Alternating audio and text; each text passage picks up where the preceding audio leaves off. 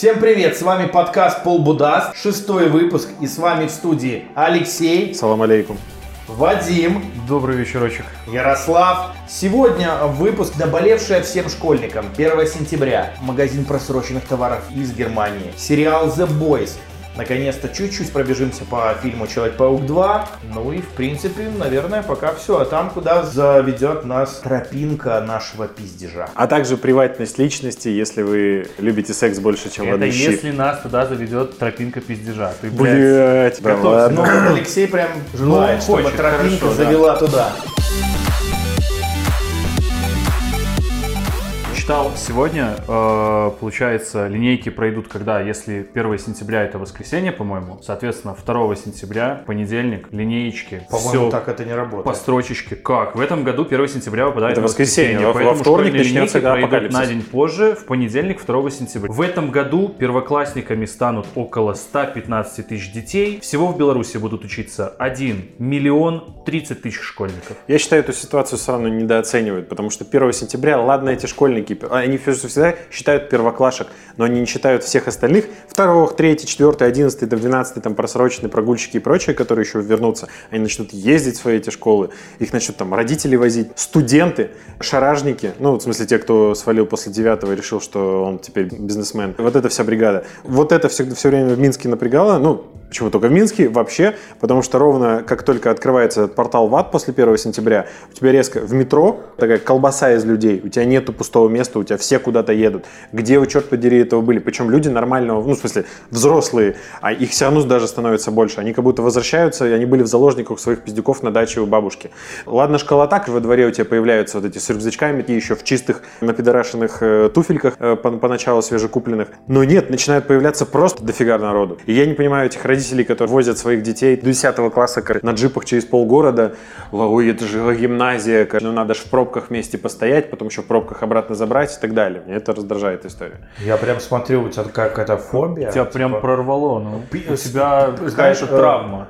Я на метро езжу. Тебя школьник покусал или как? Пьюполофобия, да? Это как у нас в школе был, есть student, а вот pupil, когда в школе все правильно. Блядь, такое тупое слово. Так у тебя пьюполофобия какая-то, да? Такая? Ну их слишком много. Ну, со 2 сентября их станет на миллион больше. Причем со 2-го все начинают жаловаться, ой, как плохо, что пробки, а что вы ездите, а где вы до этого ездили? У вас пробок не видели? То есть, откуда, давайте, а что изменилось после перехода до 1 сентября и после 1 сентября? Слушай, только школьники и студенты. По крайней мере, то, что ты, вероятнее всего, летом находишься в Минске, да, в черте города. Да. А, мне кажется, подавляющее большинство валит в деревню. Студенты? Не, при чем тут студенты? Мы я к тому, что студенты тоже начинаются учиться в наших странах. То есть мы приписываем шаражников и студентов, да, да, и всех. Да. То есть мало считать то, что вот цифры, которые там привел, про количество первоклашек, там уже куча еще других, не доучей. Ну, они не встают просто к 8 утра. Еще же преподаватели начинают ездить. Да. Вот в них вся и проблема. Справедливо. Нет, на самом деле я не совсем разделяю, ну, твое мнение, Леш, потому что...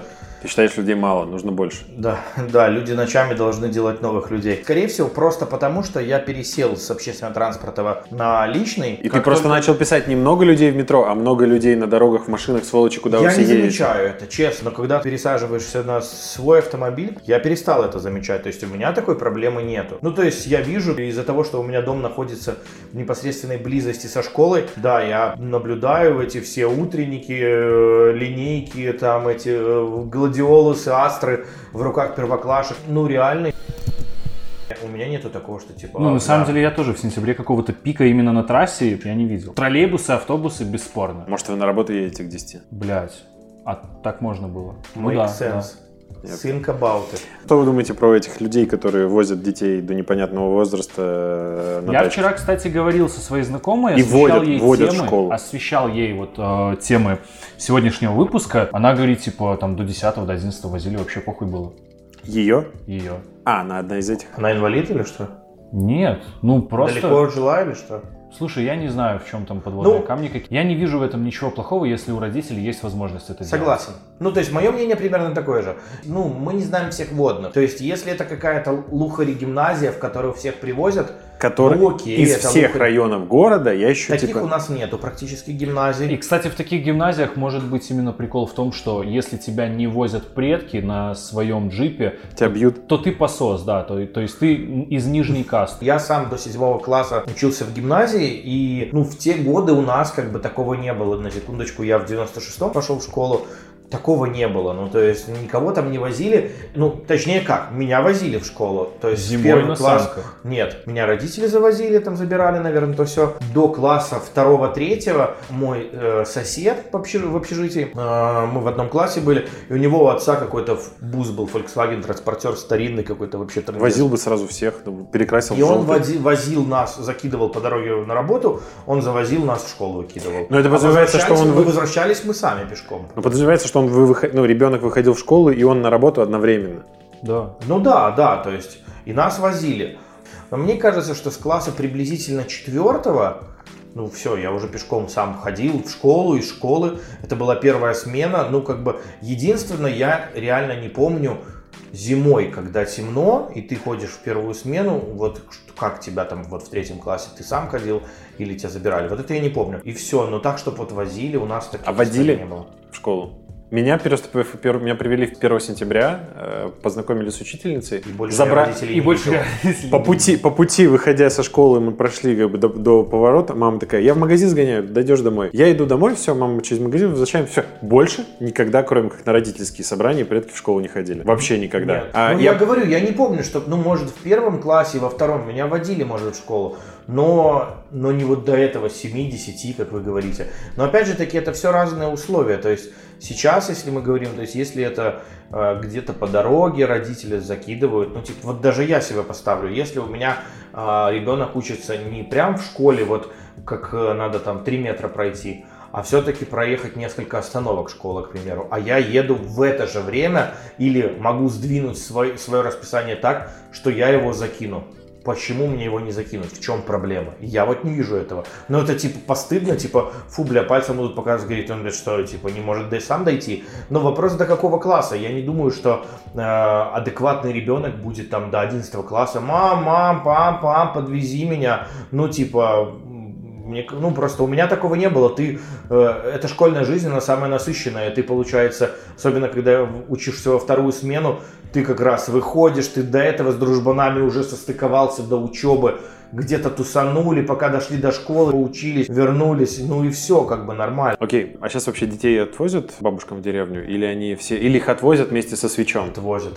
Нет, ну, это все, конечно, вопрос состоятельности, да? Состоятельности, потому что у барышни сестра, младшая, 15 лет, она страдает от того, что ее всех подружек отвозят либо в деревню, либо к бабушкам, либо в какие-то концлагеря.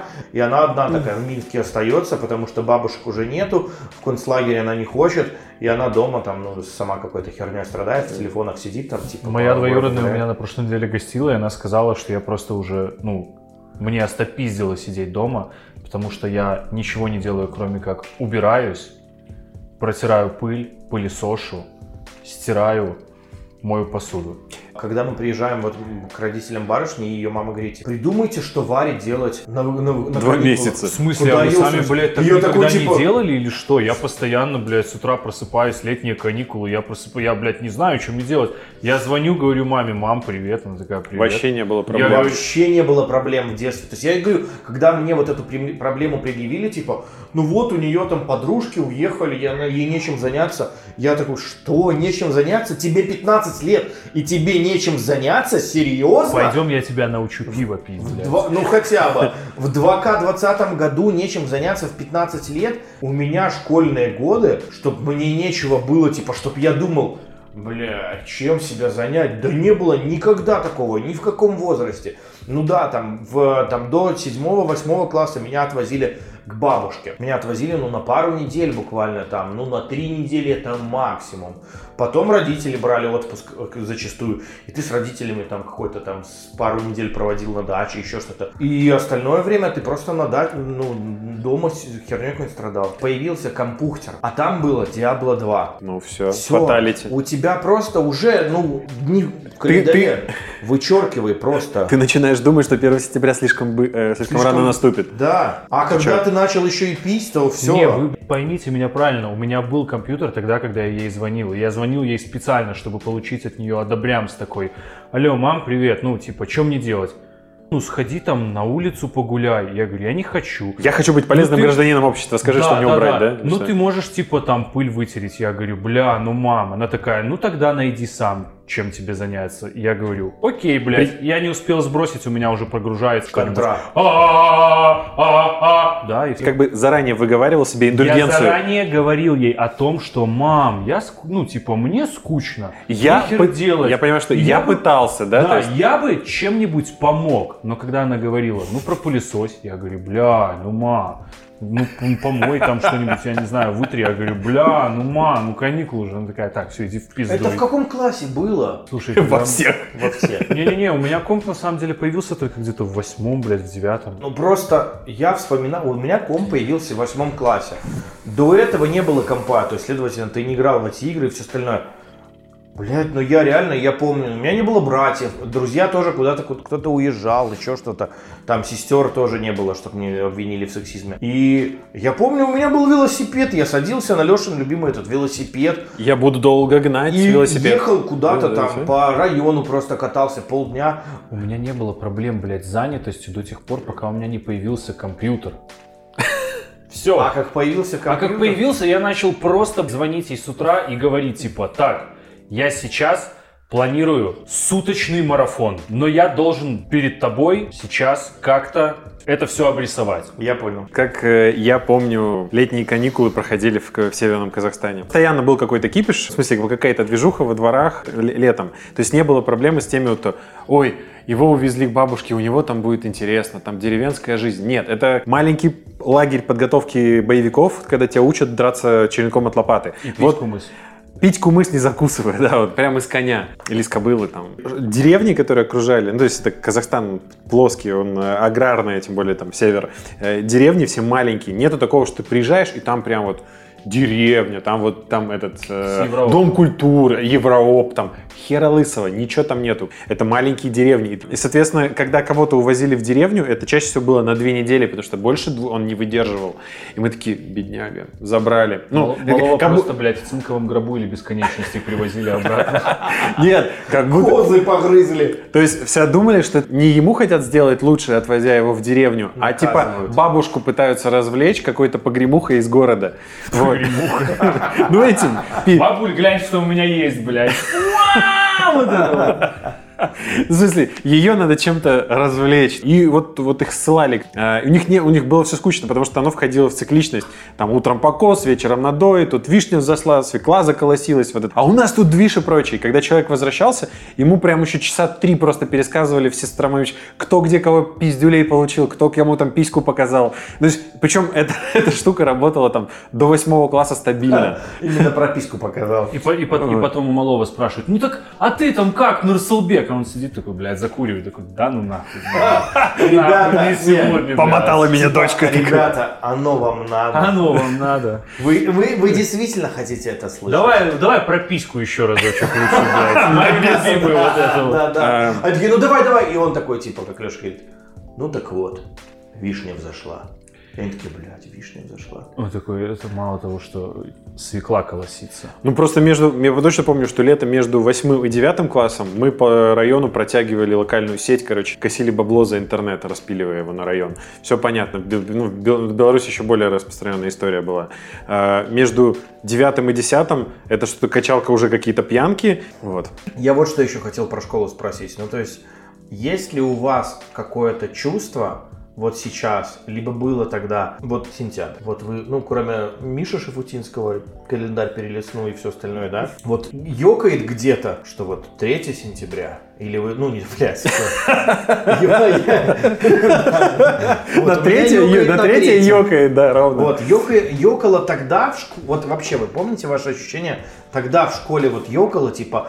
Вот там 25 августа осталось 6 дней в школу, и вот увижу там всех ребят, Зойку, которую за ляжку держал или еще что-то. А через или неделю, блять, нахуй. Я, наверное, у меня скорее было так, что вот это чувство, оно было где-то примерно на минут 30, а потом такой, а еще куча говнарей. Ну, то есть не людей, которых я бы не хотел видеть, мне без них было комфортней. Слушай, в школе ёкало единожды вот уже после школы и после универа, вот 1 сентября, ну вот начало сентября 17-го, все, после этого вообще нихуя. Ну, то есть это ёкало отшибло, блядь, ну просто с учетом того, что я, ну вот со 2 курса там уже ходил по каким-то практикам, пытался куда-то на работу пристроиться, ну, у меня как бы лето, блядь, вообще размылось. Окей.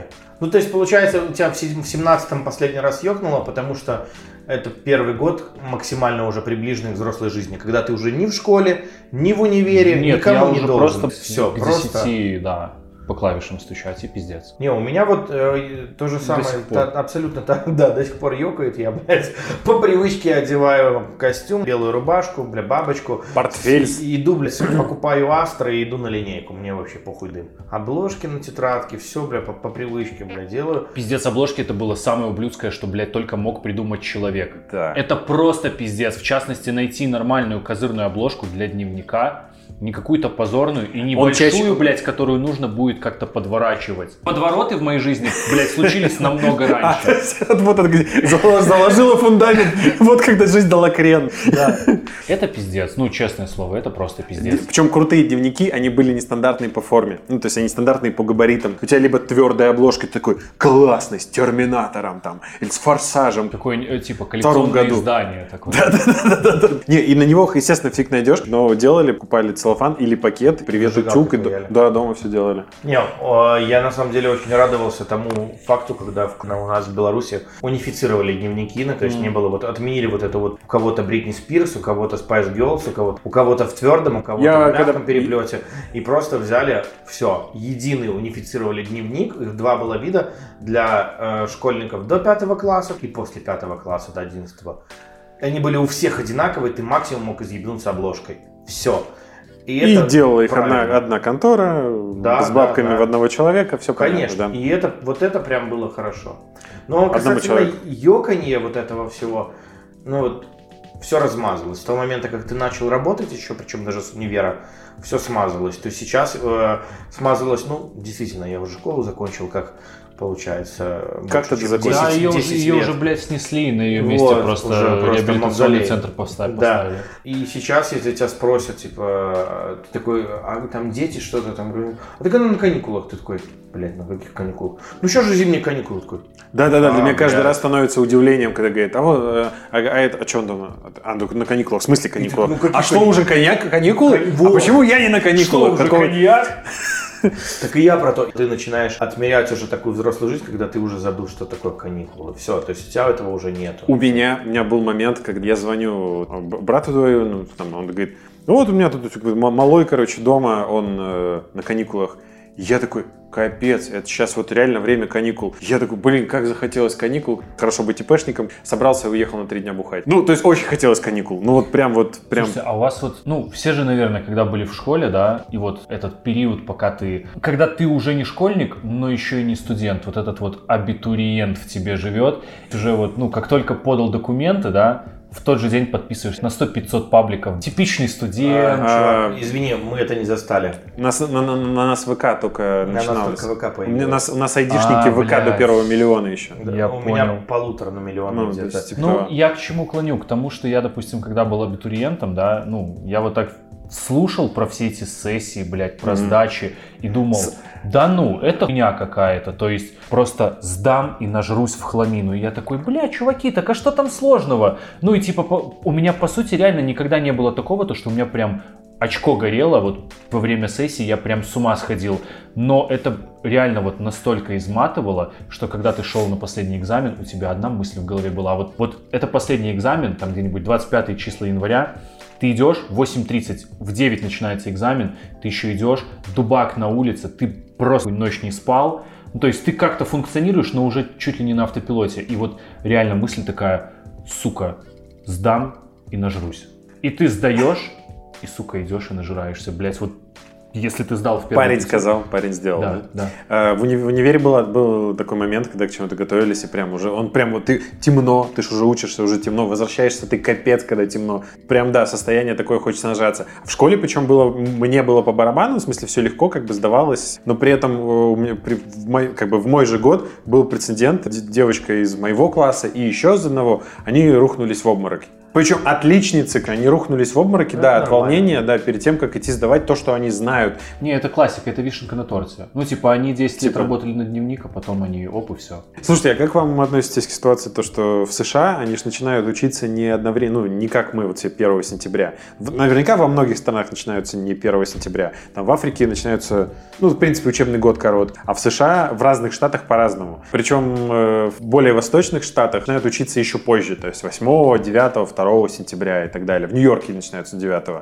А наоборот, Запад всякий, Сан-Хосе, вообще 12 августа. Гавайи начинают учиться 29 июля. Так, а июля, когда у них конец? Это другой вопрос. Ты его сейчас не передергивай. Суть в том, что они начинают учиться в жару. Ну, отлично. Ну, как-то нет, в смысле, так повелось. Не-не-не, наверняка же была у вас такая история, что 1 сентября ты уже сидишь на уроках, а там такая офигенная погода. Офигенная погода.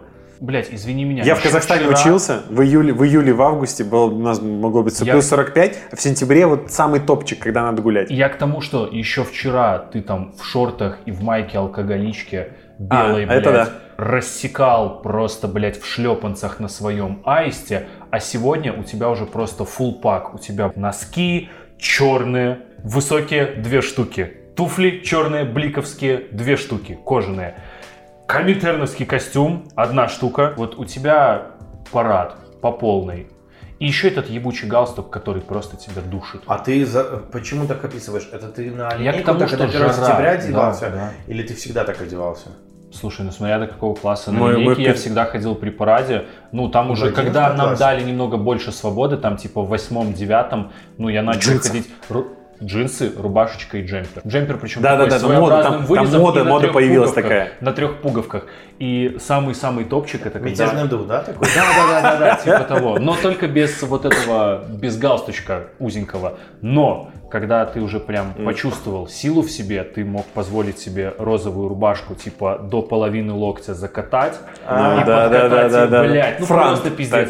И самое главное, чтобы у тебя вот вплоть до момента, где у тебя начинается эта закатная рубашка, были фенечки. Вот, блядь, если фенечек не будет, то пиздец, просто чудо не произойдет. Не, мы тоже гоняли в этих галстуках, и большой баттл был как раз гонять в джинсах или нет, потому что это ж неофициально. В другой момент, ребята, на ваших стульях там посидеть, на никаких штанов не напасешься на затяжках. Ну, начинали гонять в джинсах. Потом водили, знаешь, как это, пуритане, англичане на пляжах мерили длину купальника, ну, там, длину юбки до колена. Вот, можно ли пускать, или это развратный глядежник. Вот, а у нас мерили цвет джинсов. Нельзя было в светлых. Слушай, то есть в Казахстане, получается, тоже за джинсы гоняли в школе? В Северном Казахстане, да. Есть, в регионах главное, чтобы ты без коровы пришел, наверное. А как сейчас с этим у нас? Я думал, уже более либерально. Нет, наоборот. Вообще нельзя. Сейчас же наоборот они ввели, что ты должен ходить вот, ну, там, вот этих, ну, в каком-то деловом стиле. Деловом стиле и при нас это было, но... Business casual, да? Да. Кстати, до какого-то 6 класса все они... по каталогам одет, можешь там в группу поехать и одеться. Уже после ты должен придерживаться какого-то определенного стиля, ну и все. Блять, меня вот всегда бесило то, что черные джинсы – это не канон. А какие-нибудь ебучие серые штроксы, которые вот от того, что ты вот, ну, там, грубо говоря, есть, локтями затер их, там такие дырки, блядь, как на старых бабушкиных коврах остаются. Вот да, это заебись. Вот так ходить. Нет, я один из тех, кому можно было в школе джинсы носить, потому что меня нельзя было трогать. Ты визжал? Да, и поросенок, блядь. Блядь, не буду. Да. Все маме расскажу там. Нет, просто я был ведущим концертов, ведущим школьного радио, и типа у всех дневники забирали, а ну типа, как у меня забрать? И все. Ну, а если забирали, то это им, блядь, дороже было. Ну, то есть... Конечно, блядь. Я бы против тебя хуй пошел. Тогда это, ну, тогда... А просто, не, на самом... Я просто был борцом за справедливость, там, бля, меня тронуть было, это, как называется, тронь говно развоняется. То есть там просто я такую, бля, дискуссию на классных часах и преподами заводил, что, ну, просто пиздец. То есть я постоянно боролся с физицей, которая... Такой, на руках. Одной рукой бы, бля, там. А так тебе что, двумя? Ты двумя приходилось. Обнимал. Короче, просто дело было в том, что да, я там залупался постоянно с физицией, потому что она реально тугая была, и у нее было вот примерно как твои Никанон черные джинсы, у нее такая же была херня с баллоневыми черными штанами. То есть у меня было, бля, энное количество одноклассников. Ну, вот баллоневые я буду сейчас зимние, правильно? Да, вот такие, как на сноуборде кататься, только черные. Вот и представь себе, вот у меня было энное количество одноклассников, парней в черных баллоневых штанах, вот образ рисуйте сейчас. На этих штанах были подтяжки? Иногда да. Ботинки такие, блять, ну недокатерпиллеры такие, с квадратными носами на толстой подошве. В камнях называют. Это как здоровенные подошвы такие необъявные, которые у тебя лапка 36-го, обода такая. Типа? Нет, камелоты это прилично и дорого. Это очень дорого было. Это было бы дорого. И знаешь, со здоровой платформой, такими протекторами. 5 сантиметров, такие да, черные такая, все время. Просто такие темно-коричневые, шипованные, задроченные такие там зимним кремом. И сверху, естественно, блядь, свитерок серый с высоким горлом. Молния такая до цицек, которая, знаешь, такая на горле. И, блядь, одна красная полоска горизонтальная. Или там две вертикальные, знаешь, бывают такие. Блядь, ну максимально убого. И так полкласса парней у меня было. И она говорила, блядь, Ярослав, ну вот погляди, ну вот Андрей, вот он же в этих штанах так хорошо, а вот ты противишься. И в этот момент сидит Ярослав в классических вранглерах такого оливкового цвета, пиджаке, блядь, в рубашке, в классических туфлях, пиджаке, в рубашке. Она говорит, блядь, у тебя джинсы, вот ты, бля, пидорас. Я говорю, посмотрите на меня и на своего мужа, блядь, на меня и на мужа. Я одет, вот как это сейчас называется, в бизнес-кэжуале, а это чмо только что как будто лыжи припарковала. Ты выделялся. Но в ее понимании я был в джинсах, а он был в черных штанах. Похуй, что они с синтепоном, с подкладкой порванные такие, блядь, с сигаретами такими, знаешь, пропаленными. Но вот так. Короче, в школе Ярослава, если тронешь, он развоняется. Впрочем, хорошо, что ничего не меняется. Ну да.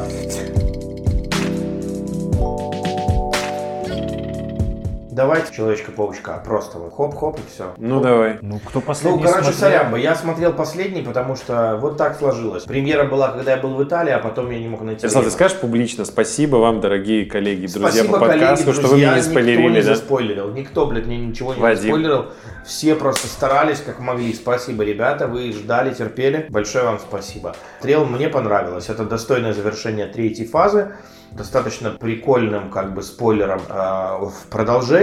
Я имею в виду вторую сцену после титров. Так, вот я уже не помню, какая вторая сцена после титров. Я ее так и не дождался.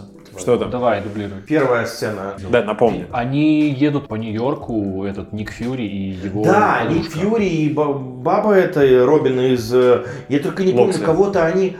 То ли встретили, то ли куда-то отправили. И они такие, они кого-то куда-то встретили в аэропорту, что ли, садятся на тачку и едут по городу, разговаривают друг с другом, типа, ну да, окей, хорошо, типа, бля, ну ты, конечно, прокосячился, блядь, так вот отдать этот очки, и тут так все придумано, ну, типа, и потом хера, и это оказывается Скрулы. И там оказывается, что это, ну... Я почти ему поверил, там был диалог, да. Скрулы и Кри, кто из них хороший? Кри синие. Ну, вообще, по комиксам Скрулы плохие, Кри хорошие. Но тут... А по фильму все же переиграли в Капитан Марвел, и получается, что Скрулы это такая... Это каста, которая потеряла свой дом и теперь просто хочет где-то... Да, при этом то, что Кри полные мудаки, завоеватели, и как бы они пытаются сделать везде феодальную Европу, эта штука продолжалась и в сериалах, во всех отсылках, в тех же «Агентах щита» и так далее. Там вообще они колонизировали остатки земли. Ну, то есть, захватили. Здесь ты такой сидишь, такой, типа, о, бля, реально все-таки скрулы, это будет секретное вторжение и все остальное, арка. А потом ты понимаешь, что они связываются в этот момент, разговаривают по телефону типа с Фьюри, и он сидит так на отдыхе. Оказывается, что он на этой базе скрулов, которая была в Капитане Марвел. И он такой ходит, и там скрулы работают, такой, все, ладно, ребят, не расслабляемся за работу. И, бля, все-таки они вот, ну, разворачиваются на полную мощь в вселенную, в сторону космоса. Окей, после титров понятно, а сам фильм? Сам фильм мне понравился. Когда анонсируют тот или иной фильм, экранизацию комиксов, и ты такой, так, анонсировали, что будет такой-то враг. И такой, блядь, как же они сделают, ну вот обыграют его эти способности. Потому что мы понимаем, что в комиксах, ну, все гиперболизировано, какой-то, блядь, космос и все остальное. Там все на магии. Про Мистерио, если брать конкретно, то там все было на иллюзиях. Но в мультиках это мультик. Ну, там есть определенная грань дозволенности, где можно давать вот этому, ну, выброс вот этого сплэш-пау-бум. А в фильме, ну, как вы, блядь, обыграете? А тут, как бы, реально... Мне всегда очень радует, когда сценаристы вплетают современные технологии в канву, и делая как будто бы вроде бы канонические вещи из современного. Ну, то бишь... Объясняют простыми вещами, которые по ним поймет каждый школьник со смартфоном. Да, я не думаю, что кому-то уже заспойлерю вот эти вот элементали. Да. Ты полфильма реально веришь в их существование. Но все равно такой... Ну, то есть... Я забыл про эту штуку, что типа Мистерио, понятно, там, да, мистификация и так далее. Но ты такой, ну, наверное, переиграли. Наверное, реально есть другой. Наверное, технологически там полугений. Какой-то у него странная совокупность... магии плюс технологии. Ты не пытаешься натянуть комиксов, сказать, да, тебе все нормально, ты уже веришь в эту историю. Максимум, который я себе допускал, это то, что Мистерио, как вот этот стервятник из первого Человека-паука, тоже просто что-то там от Читаури осталось, что-то от Таноса, что-то пооставалось. С батей в гараже собрал. С батей в гараже собрал, и вот летает. И это все как ладно, прикольно получалось.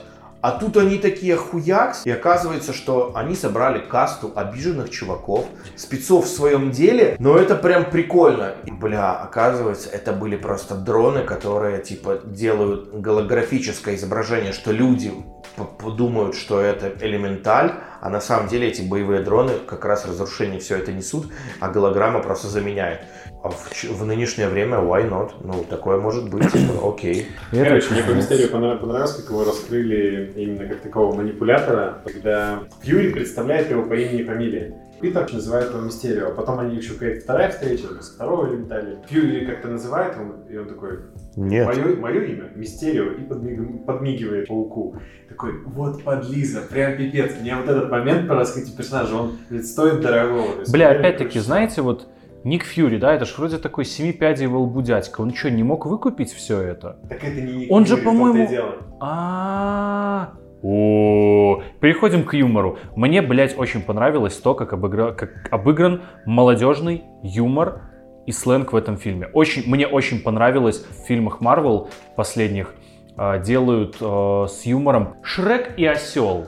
Вот Шрек — это главный герой, допустим, Человек-муравей и Человек-паук. А вот Осел, это в Человеке-пауке это мексиканец этот, который... Короче, дело было так. Вот это в Муравье, да. Ну, в Муравье. И в Человеке-пауке у него тоже есть друг, тоже, походу, какой-то такой с примесью, блядь. С капелькой текилы, блядь, в крови. И он такой, типа... У этого капелька саке. Блядь, а как он с этой своей малышкой, вот когда они поехали, это просто пиздец. И типа, ну что, вот, ну, я там со своей Зендаей уже все, как бы, можно там и на двойную свиданку. Бля, братан, мы вообще-то разошлись. Мы уже разошлись, мы поняли, что мы разные. Нет, самое ржачное, это когда они просто пока от момента там, типа, как лететь из Америки в Европу, там 12 часов, от ненависти к любви, то есть он садится и какие-то смотрят друг на друга, как на каких-то притырков, а потом он такой выходит, не знает, как там Зендая, что сказать, а они такие, ой, лапулечка, он такой, что это было? Ну, просто мы сидели слово за слово, мы поняли, что такие. мы одинаковые, у нас много общего, и сейчас мы встречаемся, ну, Питер, извини, наш план мужицкого холостяцкого поездки идет по дну, сорян. Очень круто, что вот наконец-то Человека-паука омолодили настолько, что он реально теперь является школьником. И вот даже из той сцены в самолете он попал, блядь, в абсолютно такую школярную ситуацию, там, где он хотел подсесть, но, блядь, какой-то ебучий препод сказал, что у тебя там, он такой, аллергия, значит, садись со мной, а, блядь, к девушке, которая ему нравится, посадили того парня, блядь, который ему не нравится, и вот, ну, вот реально такая школа, я скучаю. Я скажу так, что мне, например, нынешний Человек-паук очень нравится, но при этом все равно, как бы, для меня Человек-паук это все-таки студент, а не школьник, потому что комиксы детства, они никогда не были про школьника. Не, ну там было high school. Ну основная наша база, как мы всегда говорим, это все-таки сериал, который по НТВ шел. И там Питер Паркер, он уже был студентом. Ну это нас возвращает к теме того, что у нас школьники в 17 лет, рука в трусах одна, вторая там подпаливает сигарету. Там школьники 17 лет, это просто такие кони, которые вот Леша как раз таки идут крошить школьные лясики и машины на парковке. Ну типа да, их там кормят, блядь, чем-то таким, что они в 17 лет выглядят. Да ты наших 16-летних видел? Девочек? Я тебе покажу девочек пару... или пацанов? Вот между прочим, пацаны это такое. Есть у меня один знакомый пацан у нас в стране, 16-летний, который выглядит... Да. Понял? И такая же еще деваха на Евровидении ездила, которых картошкой кормят реактивной. Ну, по юмору прям реально классненько. Мне понравилось. По поводу раскрытия... Джона Джеймсона, да. В принципе, можно было по ходу догадаться, потому что там есть момент, когда препод этот афроамериканец, и у нас корректная версия подкаста теперь, когда он бегает, по радио передают, произошло то-то, то-то, типа вот надо сваливать, надо из этого города уезжать, и он такой, новости врать не будут. И он такой на полном серьезе начинает всех подрывать, собирать типа манатки и сваливать. И это точно так же, потому что эта же фраза была Джона Джеймсона в старом фильме. Да. Ну это совсем на тоненького, конечно, да. Ну прикольно, то есть реально мне понравилось. И вот новый, и, ну прошлый фильм не настолько, этот максимально показал. И сам Паук себя постоянно позиционировал, это очень классно раскрыто, как по мне, тема, что он сам себя еще позиционирует, он не готов заместить Железного Человека, и он себя позиционирует постоянно как «я же дружелюбный Человек-паук, а может найдется работа просто для дружелюбного паучка? Ну нахер мне эти сложности, можно я просто, ну типа, ну вот как-то так». И он такой, и он реально вот обычный школьник, у которого проблемы, вот, ну то есть… Чем и славен же Человек-паук, я это уже рассказывал, по-моему, в первом подкасте, что он был, почему он так полюбился людям в свои годы, когда вышел, там, в 70-х, потому что все герои были, блядь, супергерои, у них там, блядь, отец, блядь, какой-нибудь миллиардер, как Бэтмен, там еще что-то, плащ, он суперсилу умел летать, а это просто тинейджер с тинейджерскими проблемами, и он людям был близок. И вот сейчас реально эта история очень похожа. Ну, то есть сейчас любой тинейджер будет смотреть, бля, я точно так же переживаю там за какую-нибудь девочку, хочу с ней там познакомиться и не могу, и это будет близко, нежели чуваку, который будет, бля, иметь суперспособности и будет супер, блядь, мальчиком. Короче, вердикт. Запись. Ну так. Посмотрел первый из всех знакомых, потому что посмотрел буквально за 2 дня на Amazon Prime, на их стриминговой платформе вышел сериал The Boys. Мальчишки. Пацаны.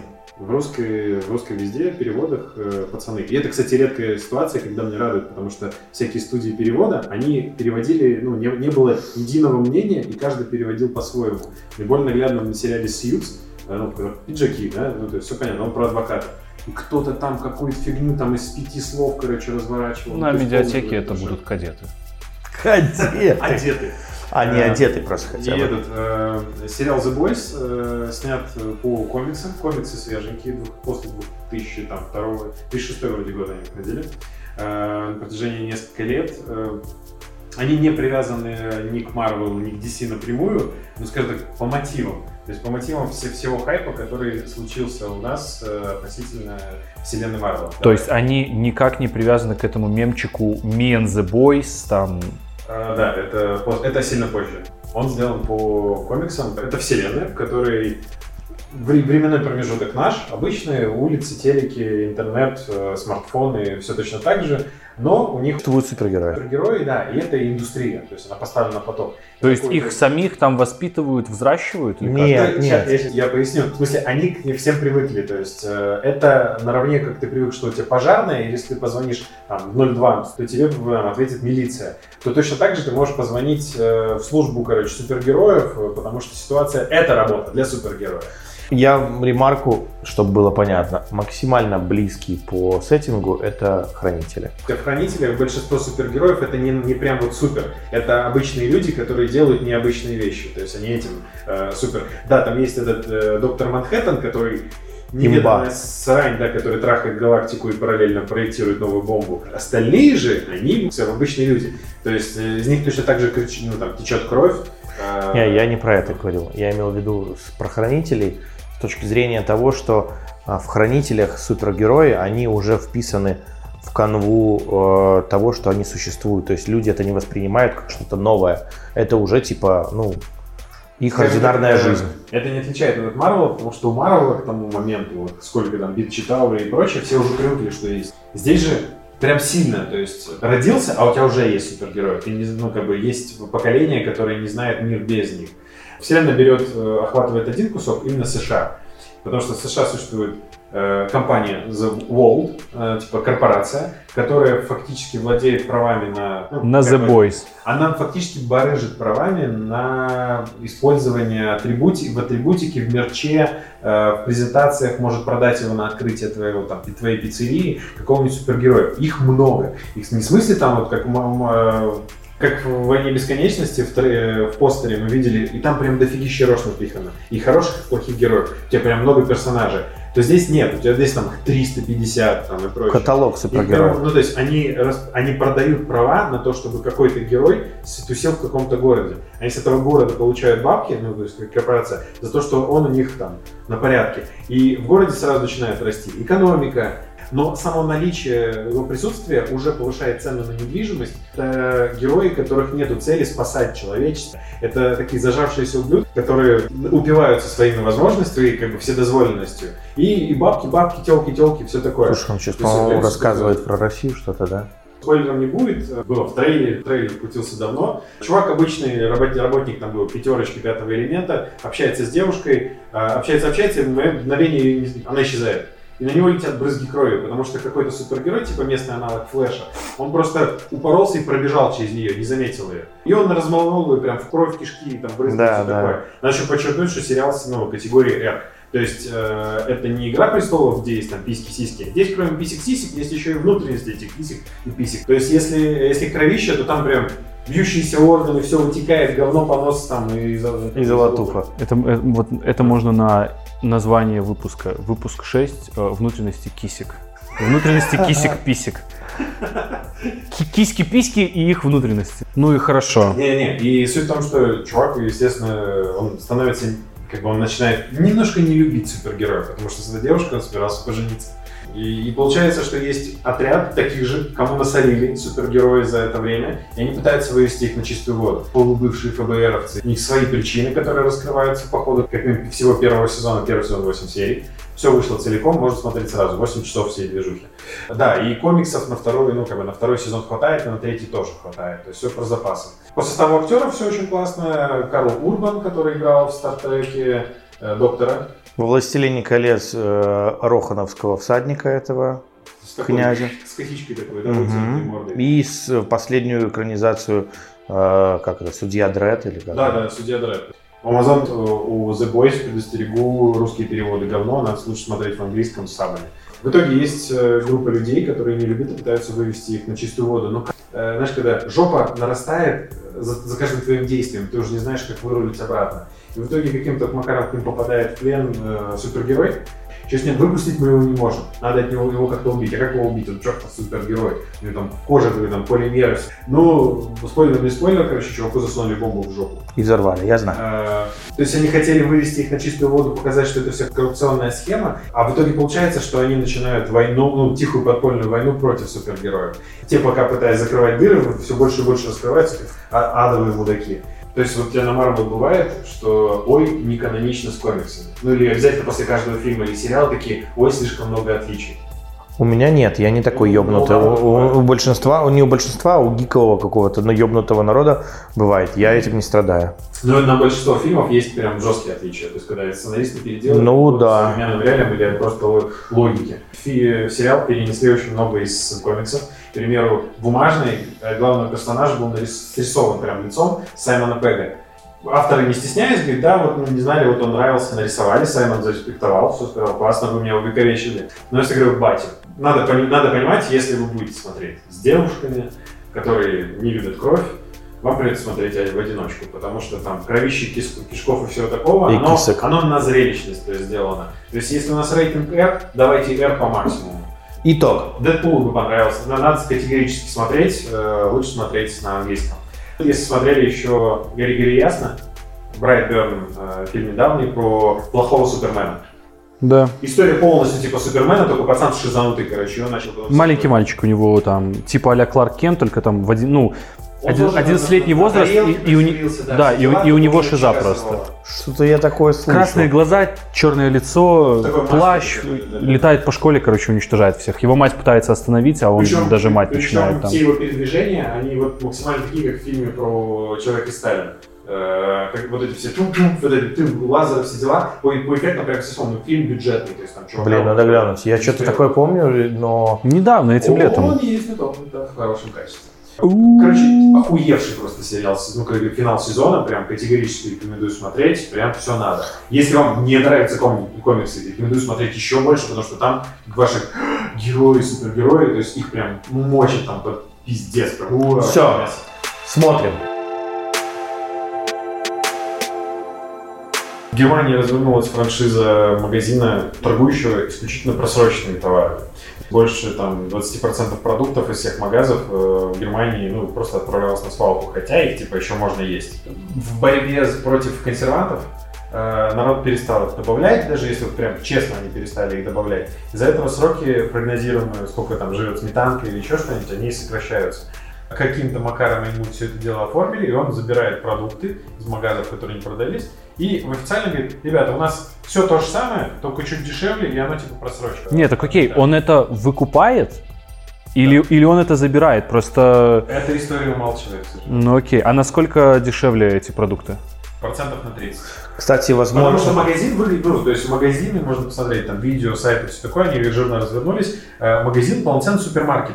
Без лухари рекламы, без стендов Кока-Колы проплаченных, рекламы как таковой нету. Есть только продукты ради продуктов, простое оформление, грубо, белые стены, там, серый пол. Но это точно так же, как и супермаркет с отпикивающими, с кассиршами, мерчендайзерами. Вот. И началось с одного магазина, сейчас уже типа 4, и чуваки там, на 8 нателись. Они же почти франшизу как бы из этого делают. Нет, на самом деле тема очень актуальная. В Штатах так прям есть такие фанаты, которые специально роются по таким магазинам, то есть у них это уже как традиция есть. Магазины выставляют эти просроченные продукты, люди приходят, просто забирают их, и все. И там есть типа движение людей, которые исключительно так питаются, и ну, типа с расчетом на то, что типа, зачем вот они, ну вот просто переработка и все остальное, если это можно есть. В конец дня и магазин напротив входа коробками выставляет там овощи, фрукты, там то все.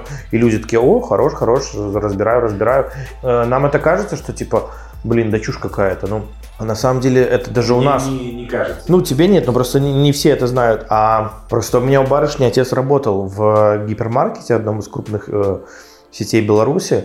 И он рассказывал, что они обязаны по нормам утилизировать эти продукты, и это большие бабки. Причем там вот эти сроки и нормы такие. То есть что... не просто горгонзолу под трактор кинуть? Ну, то есть это, они на это тратят бабки, что у них это привозят, забирают. Там, магазин заинтересован, чтобы меньше утилизации была и меньше платы.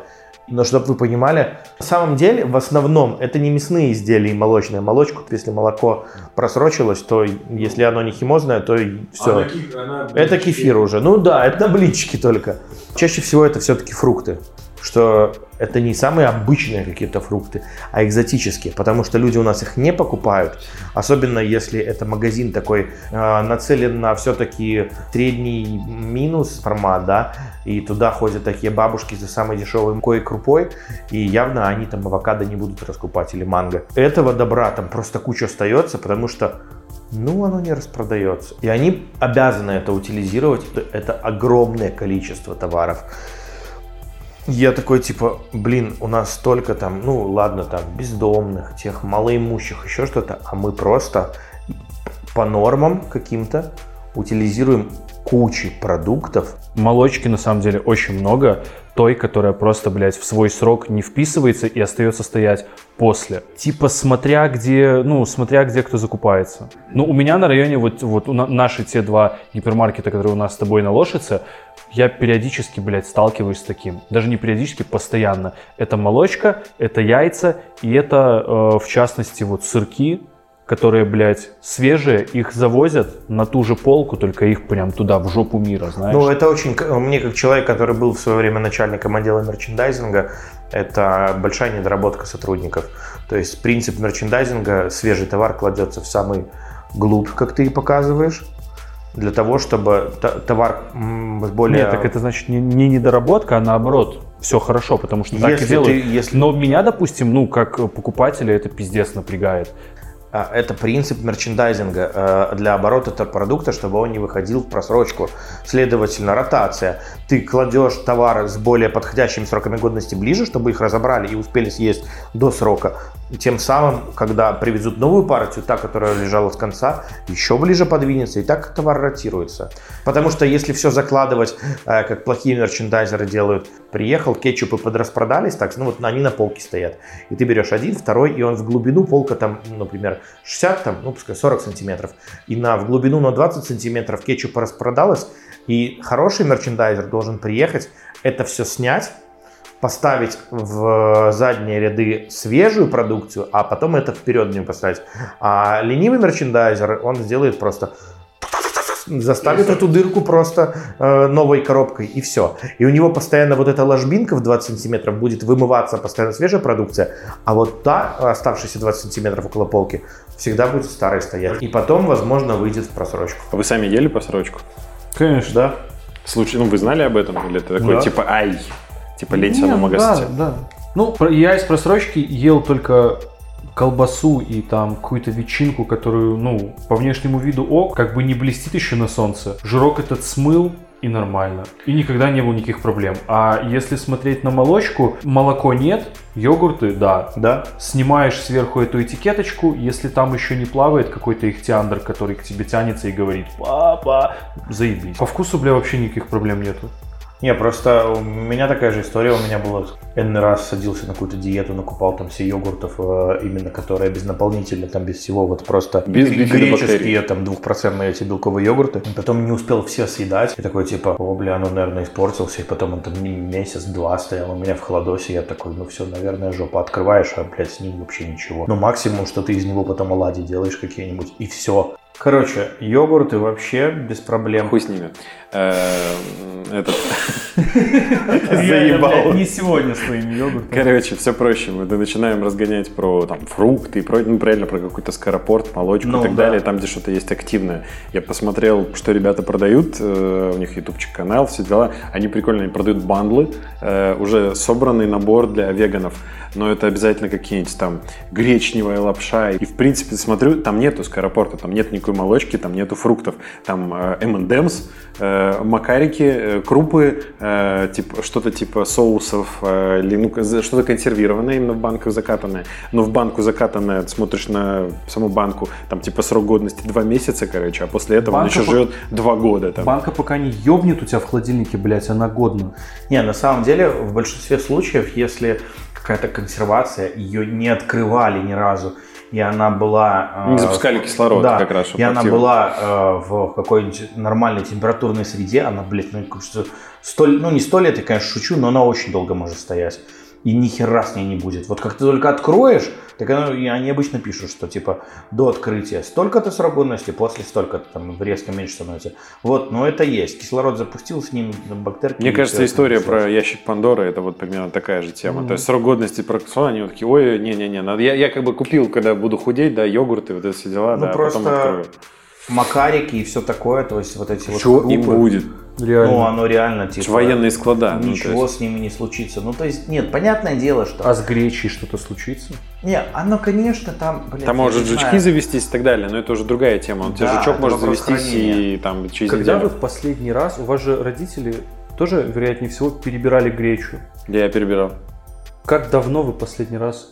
перебирали гречу. Я не варю гречу. Я не люблю варить гречу. Просто гречку. Блядь, гречку. Я, блядь, не из Санкт-Петербурга, так что я говорю гречка. Как музыка, как певица, да? Вот. Поэтому я не люблю варить гречку, но я не перебираю. Но вопрос был не об этом. Короче, перебирать смысла нет, но была тема, я девушка попросила что-то сварить, там гречку. Я сварил гречку. Завари кашку. Но суть в том, что открываю пакет, а там эти мелкие жучочки уже такие появились. Вот. Я такой, сука, я не пойду в магаз, мне просто лень, там дождь. Вот, я это все дело там промыл, водой заливаешь, оно всплывает, и такой, чупа этот, геноцид этот убираешь, короче, ситечком. Такая, говорит, какая вкусная гречка. Я говорю, да-да-да-да. Я не говорил наверняка про это. Она такая, блядь, греча как будто с мясом. Бульон такое-то белковое. Да-да-да, на жористе будет. Проект Pentest Partners опубликовал результаты исследования одного из популярных дейтинг-приложений. Речь идет о приложении по поиску партнеров для группового секса 3fun с базой в 1,5 миллиона пользователей. Исследование показало, что система безопасности приложения не выдерживает никакой критики. Цитата: «За последние годы мы встречали много слабых мест в безопасности приложений для знакомств. Нарушение обработки персональных данных, утечка информации о местоположении пользователей и многое другое. Но это приложение срывает куш. У него, вероятно, худшее обеспечение безопасности из всех приложений для знакомств, которые мы когда-либо видели». Короче, приложение для знакомств, оно показывает местоположение практически любого пользователя в режиме реального времени. На работе, дома, в дороге, где угодно. В связи с этой хакеры смогли в свое время вытащить данные, согласно которым этим приложением пользуются не только обыватели, но и резиденты Белого дома. В принципе, политические деятели очень активные, и в том числе, по-моему, даже кто-то из британского правительства. Может быть и пассивные. Слушайте, на самом деле, вообще... Ты за приватность больше переживаешь? Или тебя больше повеселило в этой новости, что это именно приложение для групповых знакомств? У нас на рынке, я думаю, что таким пользуется очень мало людей. Я провел исследование. Меньшинство, ты хочешь сказать? Нет, мало людей. Очень малое количество. Мне кажется, малое количество пользователей. Я провел исследование, я подготовился, я готовлюсь к подкасту. Это мы не просто так, вы думаете, легко собраться просто подкаст подписать. Сейчас надо зарегаться. Я зарегался. Вчера, блядь, это сложно. Потому что сегодня будет запись, сегодня блядь. Уже зарегался? Красавчик. И как там?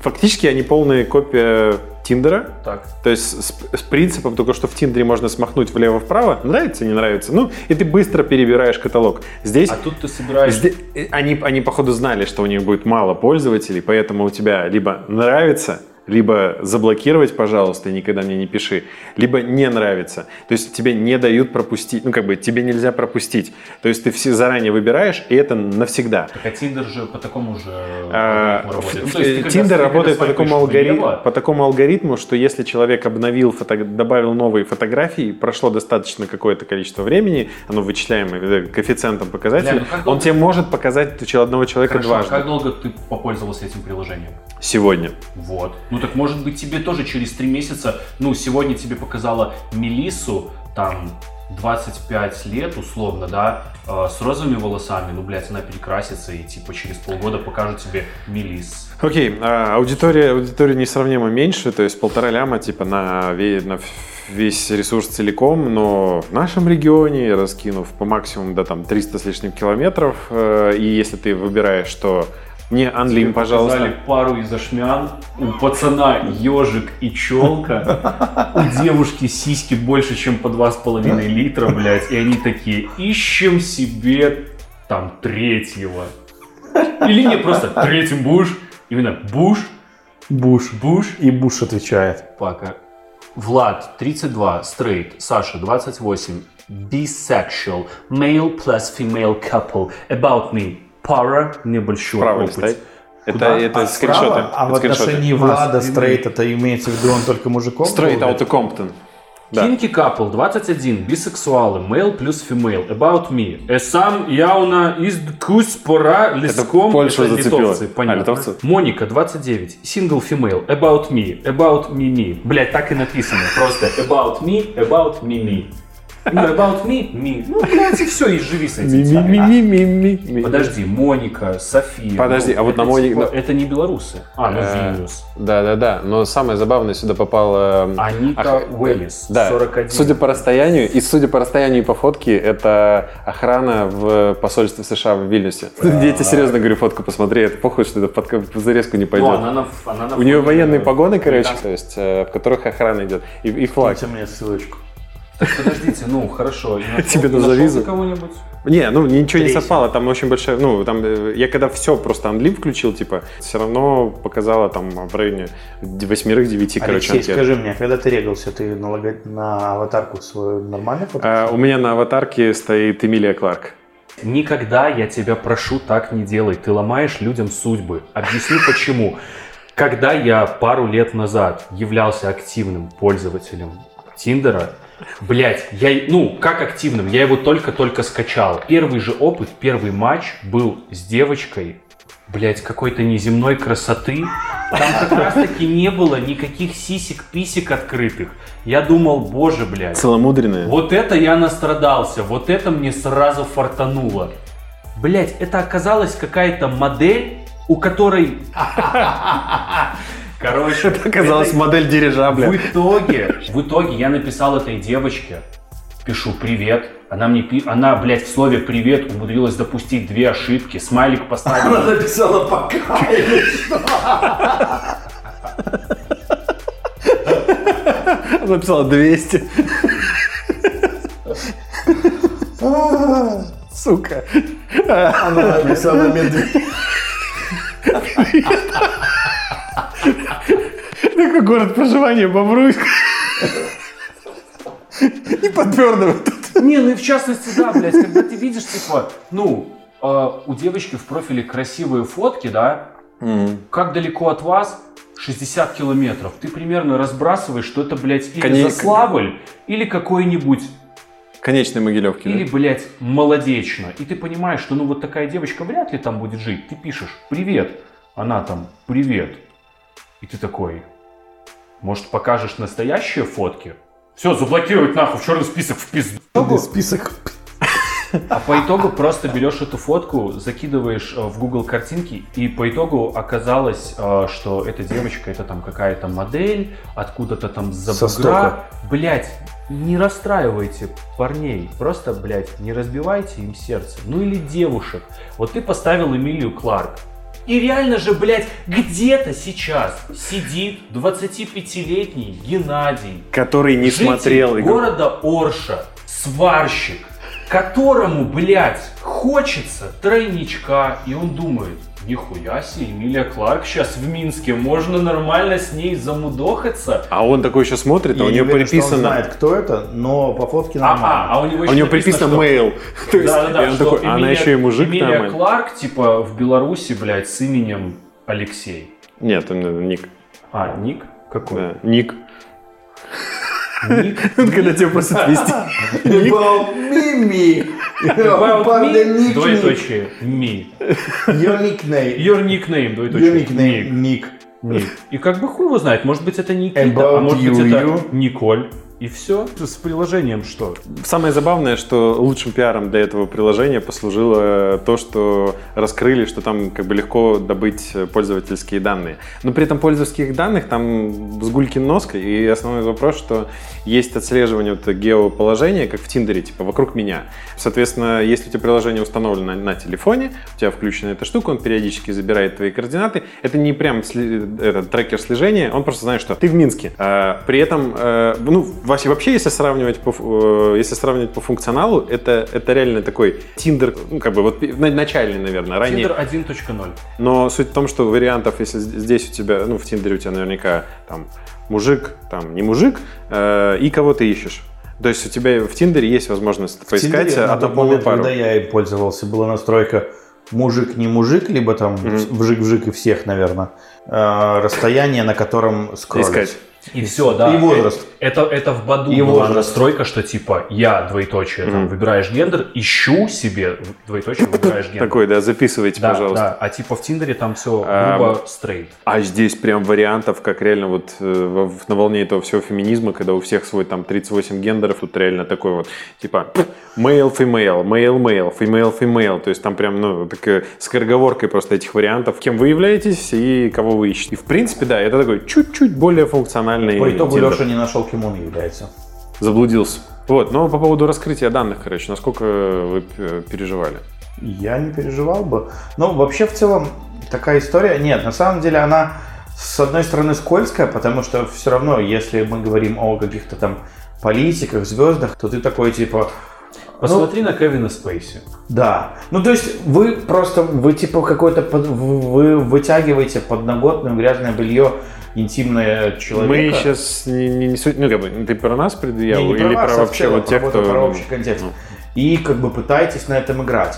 Я понимаю, что мы-то думали, что он там таких там ориентаций, а он оказался других или наоборот. И это что-то, блядь, типа вот большого количества лайков на фотке. То есть ты видишь фотку с большим количеством лайков, и ты автоматом ставишь лайк. А если там типа 10-20, ты такой, ну, большинство, не мы с вами, а вот то, что мы обсуждали в прошлом, большинство, оно такое, о, блядь, и здесь примерно то же самое. То есть ты видишь, что он стрейт, да, и ты такой, о, все, респект, плюс 5 пунктов там, и все прекрасно. Но и лайкнул его, будучи стрейт. Но как только ты узнаешь о том, что здесь где-то замешано там, не знаю, немножко глины или еще что-то, у тебя как-то автоматически меняется, блядь, отношение к человеку, и ты становишься, ну, более пренебрежительным в его сторону. Ну, ты начинаешь более пренебрежительно в его сторону смотреть.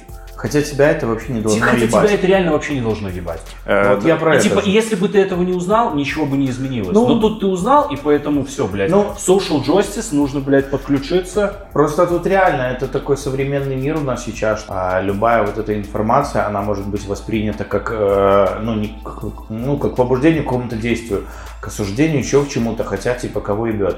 И, ну, то есть, вы следите, типа, за собой. Поэтому, ну, тут больше, если бы это была база слита, скажем так, обычных людей, и там не было вот этого функционала о том, что они просто меняли, как я читал в статье, геокоординаты, и им выдавало там в окружении, что вот там в Белом доме есть там вот эти люди, вот они предпочитают тех или иных, а было бы просто вот ординарные люди, это был бы шумок типа ай-яй-яй, как так? Слили просто информацию, а-ля Facebook или Google там сливают просто персональную информацию. Ну, а здесь это уже вышло... Как раньше козлили Facebook и как козлят Facebook сейчас. Ну, потому что это уже стало притчей во языце, то есть у них слишком много раз было, когда что-то утекало. Ну и уже на фоне того, и они, как бы, для справки, они самые большие. Вот эти вот жалобы в сторону Фейсбука, сейчас, в принципе, с какой бы ты прилагой не вышел на рынок, все, первый косяк тебе просто пизда. То есть сейчас вот проебаться, ну, вообще никак. Штрафы, во-первых, увеличились по этому GDPR за потерю, за один факт, то есть как бы у тебя увели в базу 1000 пользователей, а за один факт там штраф типа под 400 тысяч, короче, баксов. То есть утекло у тебя соточка, и в принципе можно положить тебя в долги по самых родственников. Не суть, но утекали базы из более интересных мест. База еврейского сообщества, ну, была типа какая-то социалочка, которая чисто для евреев, из нее утекло 200 тысяч пользователей, там все маргинальные организации по остатке скинхедов начали, это все из-за них. Причем там людей, у которых фамилии... Да, потому что у них и там фамилии как бы не еврейские. Вопросов нету, то есть он классный специалист, его зовут там Смит Игорь какой-нибудь, но... Смит. А выясняется, Я с таким учился. Да, ну, допустим. И выясняется, что, оказывается, он еврей. И даже те, кому вообще пофигу было, начинало меняться... Да. Или был сайт для знакомств для тех, кто ненавидит Дональда Трампа. Ну, повод для знакомства не то, что вы сходитесь, потому что вам нравится там голубое небо и кони, короче. Сразу такой, типа, блядь, как я ненавижу пчелку. Блять, как я тебя понимаю, и все, и вот уже... Вы понимаете, сколько стартапов просто провалилось вот на волне украинских перипетий, всех делах, когда просто сесть знаком для тех, кто ненавидит, что считает хохлы сажали наше сало. Да, это можно просто было написать по примеру вот Кремниевой долины, если кто смотрел. Там в одной из серий обсуждался мессенджер, который нес название «Бро», И там суть была в том, что ты просто матчишься с человеком, у тебя одна кнопка «бро», ты отправляешь ему «бро», и он тебе в ответ может тоже ответить, бля, только одним словом «бро». Окей. Короче, вообще, мне не нравится то, что людей ебет то, с кем люди ебутся. То есть для того, чтобы поебаться, тебе сейчас нужно очень хорошо поебаться. И все свои, блядь, какие-то следы там за это заметать, там, блядь, какую-то конспирацию подключать. Ну, то есть такого, блядь, не было. И вот, и пиздато было, когда этого не было. Короче, возможно, мы переживаем больше не из-за того, что данные похитили. Ну, то есть, как бы, если там, мой e-mail или даже там моя переписка на каком-нибудь Фейсбуке, она куда-то сольется и куда-то покажется, как в самом этом факте, мне, в принципе, насрать. Я, если я там не публиковал там, финансовые данные, не писал чего-то, чего не хотят знать другие. То есть, я за собой зашкваров не знаю там. То есть, мне, в принципе, пофигу. Но вопрос, кто увидит эту информацию? С одной стороны, типа, если мою переписку сольют и увидят всех, с кем я там учился в универе или там в школе, мне плевать. Но с другой стороны, моя бабушка, если это увидит, я такой, возможно, где-то я в выражениях был не очень. Или там, или твоя девушка и так далее. Вопрос, наверное, кто не хочет, чтобы увидеть, знал твои данные. Ну, то есть приходим-то мы все равно к тому, что всегда найдется кто-то, кому эти данные будут не ок. И да, то есть априори получается, мы видим, что кто бы как бы и не опубликовал эти данные, всегда будет тот, кому они не ок. Найдут форму, в которую повернуть ее, что вот это вот не все ок, это осуждаем. Ну да, кто-то обидится, кто-то кого-то, я где-то хуесосил, кого-то обсуждал, кого-то еще что-то, где-то в личке с кем-то. Не, у меня позиция просто такая, то есть если я хочу кого-то обидеть или считаю, что он человек неприятный, он об этом и просто так уже знает, я это уже сообщил. Просто и все. Ну да, то есть нету такого закулисья, что я там обсуждаю, типа, как мне эта тварь бесит, вот бы ему там черный член отправить там в подарок. Или, ну, большое дилдо. Вот, чтоб он отъебался от меня. Почему это черный? Нет, потому что они чаще всего большие, длинные, широкие, они черного цвета. Зависть, понимаешь? Это маркетинговый ход. Мне кажется, это нетолерантно. Я просто на финалочку вам скажу, ребята, что чтобы не было вот все вот это вот, да, сходите просто на фильм «Однажды в Голливуде» Квентина Тарантино. Я вот сходил, ребята еще не сходили, спойлерить не буду. Скажу, что только фильм обязателен к просмотру. Только после того, как ты погрузишься в контекст, мне говорили. То есть нужно реально почитать, кто... Вообще нет. Вот я наоборот. Кто-то, я тоже про это слышал, что вот я вот прочитал, и я знал, что эта героиня вот это, или вот это действие было вот такое. То есть ты знал? Я ничего не знал. Я вот ничего не знал, я просто пришел, посмотрел, насладился картинкой. Сюжет нет, но это хороший фильм, и все как бы классно. Обязательно посмотрите, и, возможно, даже понравится. Вот, итак, в принципе, все. Как бы с вами были подкаст «Полбудаст». Алексей, Вадим, Ярослав. Всем пока. Пока. Пока-ка.